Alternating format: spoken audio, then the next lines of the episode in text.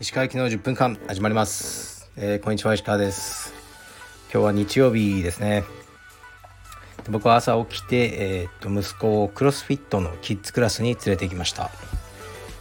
えー、っと家がねすごく近いのであのありがたいですね。ですごくいい先生で息子も毎日行きたいと言って楽しみにしてますね。それから僕は今オフィスで仕事をしてます。えー、っとレターいきますかね。はいレターいきます。石川さんこんばんは、えー、石川さんは映画を見て感動した場合その映画の原作の本を読んだりしますか？私は今更ながらグリーンマイルを見て非常に感動しノリで原作の本を購入したのですがよく考えるとすでに結末を知っているのでなんとなく読み始めることができないでいます。はいありがとうございます。本を読んで最初に映画を見ることはありますけど最初に映画を見ちゃうとその原作の本を読もうとは思わないですね僕は。相当違ったものにこうえー、っとね大体なってるしそれはしないですかね。グリーンマイル。グリーンマイルね僕は全然好きじゃなかったんですよね。まあでもあれはあトム・ハンクス出てましたかね。僕はあんま好きじゃなかったんですけどいわゆるこうマジカルニグロみたいな、ね、そういう批判を受けそうな映画ですよね。うーん。どうですかねあのもう読んでみたらいいんじゃないですか最後まで。はいせっかく買ったんだからそれぐらいしか思わないですね。はい次いきます。えー、っと、石川代表、いつも配信ありがとうございます。記述の質問でしたら申し訳ございません。石川代表が考えるベストな角、各帯色ごとの刺繍色を教えていただけますでしょうか。小帯が見えてきたので参考にできればと思っています。また石川代表が実際に巻いてこられた帯の刺繍色も教えていただきいただけましたら嬉しいです。よろしくお願いします。PS 先日ロングスパッツの再入荷をお願いしたものです。早速購入させていただきました。造反ありがとうございました。ちなみに決して毛が濃すぎるわけではございません。これからも配信楽しみにしてます。おす。はい、ありがとうございます。えー、っとですね、僕は多分黒帯になるまで刺繍とか入れてなかったです。あの今は全く違いますけど当時はあの僕もとにかく黒帯になりたい、ね、それ黒帯以外は全部一緒だというような感じで練習してるあの若い選手が多かったですね僕もその一人でだから青帯とか紫帯とかもうねそんなもんは通過点に過ぎん。そんなもんにわざわざあの刺繍を入れるかと思ってたような気がします。ですから黒帯にしか入れてないですね。で柔道の選手とかがよくやるのは金茶という色ですね。オレンジのような。金色と、えー、ね、茶色の茶で金茶っていう刺繍色があるんですけどそれを入れてましたね。僕のこだわりとしては裏抜きなしですね。帯を上から刺繍すると、ね、その文字裏面に抜けちゃいますよね。そのえー、っと糸が。そうするとあまりかっこよくないんですね。ですから一度帯をまあ面倒くさいんですが解体してもらって布の上に刺繍をしてもらってまたねその帯をこう中の綿を、ね、多分詰め直して戻すってそうすると刺繍は入ってるけど裏は何も入ってないっていう状態ができますよね。裏抜きなしというね。これはそれ高いんですけどそういう風にしてましたね。僕の名前入れたり娘の名前入れたりしてましたかね。今僕が使ってる帯は何も入れてないです。もうそういうこだわりさえなくなってしまいました。各ね帯の刺繍色かわかんないです。はい。あんまりこううん。帯にそんなにこう思い入れないですね。まあ一つ思うのは帯にこうわけのわからない冗談とか入れてる人はあまり好きじゃないですね。なんかギャグみたいな大して面白くないことを帯にわざわざ刺繍してる人はまあ寒いなと思いますね。だから名前とあと信念とかいいと思いますよ。努力とか入れてる人は。そういうのはいいですけどなんか変なね冗談は僕は入れない方がいいと思いますね。はい。次いきます。えー、っと。これは今来たやつですね。まさに。石川先生お疲れ様です。YouTube 撮影を中断されていますがその後購入されたボルボ旧車のレストアは完成されたのですか？完成されればぜひ石川先生仕様にレストアされたボルボを拝見したいです。はい。ありがとうございます。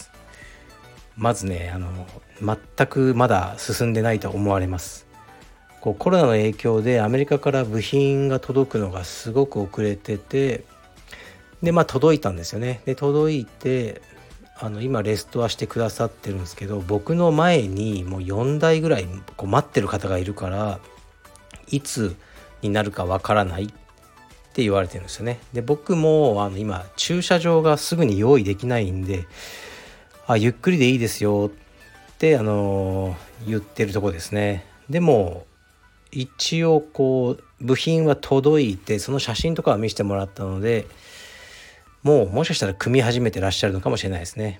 えー、YouTube 撮影は止めてるんですけどまさに昨日服部君とあの電話で話しましたね。すごく久しぶりだったから「あの長谷川君さ」って言っちゃって あの僕の名前まで忘れたんですか石川さんはって言ってましたけどあの覚えてます。服部君ですね。で鳥取君はあ鳥取くんじゃなくて服部くんですね。服部くんは今日ね少し会うかもしれないですね。はい。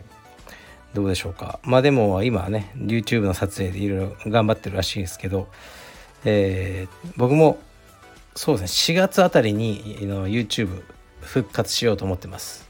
はいまたあの見てください。そしたら。えー、っとじゃあ次いきます。とこれが最後かな。えー、っとベドウィンさんとのコラボアイテムいつも楽しみにしています。コラボフーディーといえばサイドのチャック。個人的には使わないけどあれこそが他のフーディーとは一線を画する存在感を出すと思っています。なので絶対になくさないでください。よろしくお願いします。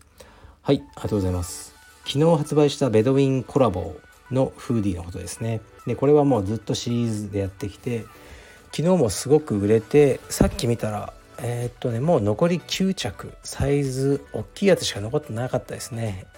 XL と L みたいなあのサイズしかもう残ってなかったです。ありがとうございました。で確かにこうねサイドのチャック、まあ、ジッパーがねあのえー、っとこう脇腹の辺りについてる、えー、商品だったんですねずっと確かに今回のはついてないんですよだこの方の指摘あの鋭いなと思ったんですけどまあねここが難しい問題なんですよ。ベドウィンカルペディウムフーディーねあのキムタクさん着たやつはあれ定価2万6,000円だったんですよね。えー、っとで今回1万5,000ちょっとじゃないですか。でどっちがいいんだって話になっちゃうんですよ。サイドジッパーをつける、ね、オリジナルの生地で。ってなると本当にフーディー2万とか超えちゃうんですね。それだと高いとか、言われるんですよ。高くて。買えません。でそういうのなくもうありもののボディを使ってそのサイドのジッパーなくして今回みたいにシンプルに作ると1万5,000円ぐらいで収められるんですね。だからどちらがいいんでしょうか。ジッパーがついて2万円超えるのかジッパーなくて1万5,000円。まあそれはねどっちがいいもないんですよね。あのどっち A がいい人もいれば B がいる人もいる。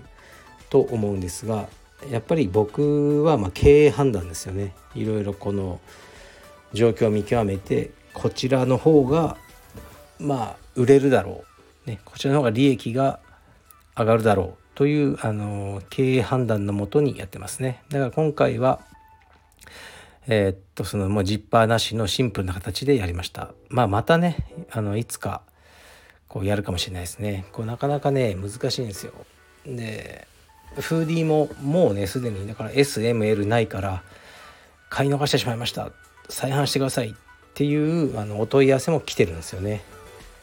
でやろうと思ったらできるんですよ別に。明日注文入れて工場に。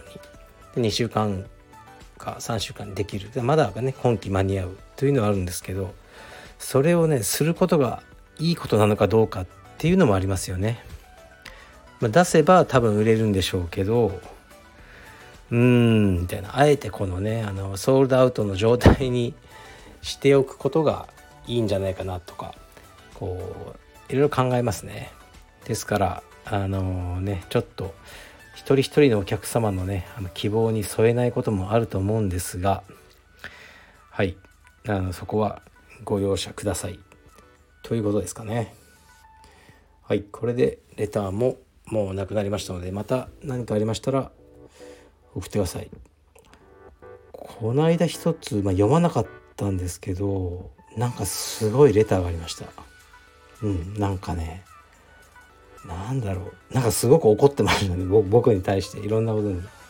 はいだかちょっともうね全部読まずに削除しちゃったんですけど、まあ、僕もねいろいろあるんですが最近は僕は本当にあのブチギレたり全くしてないんですよ。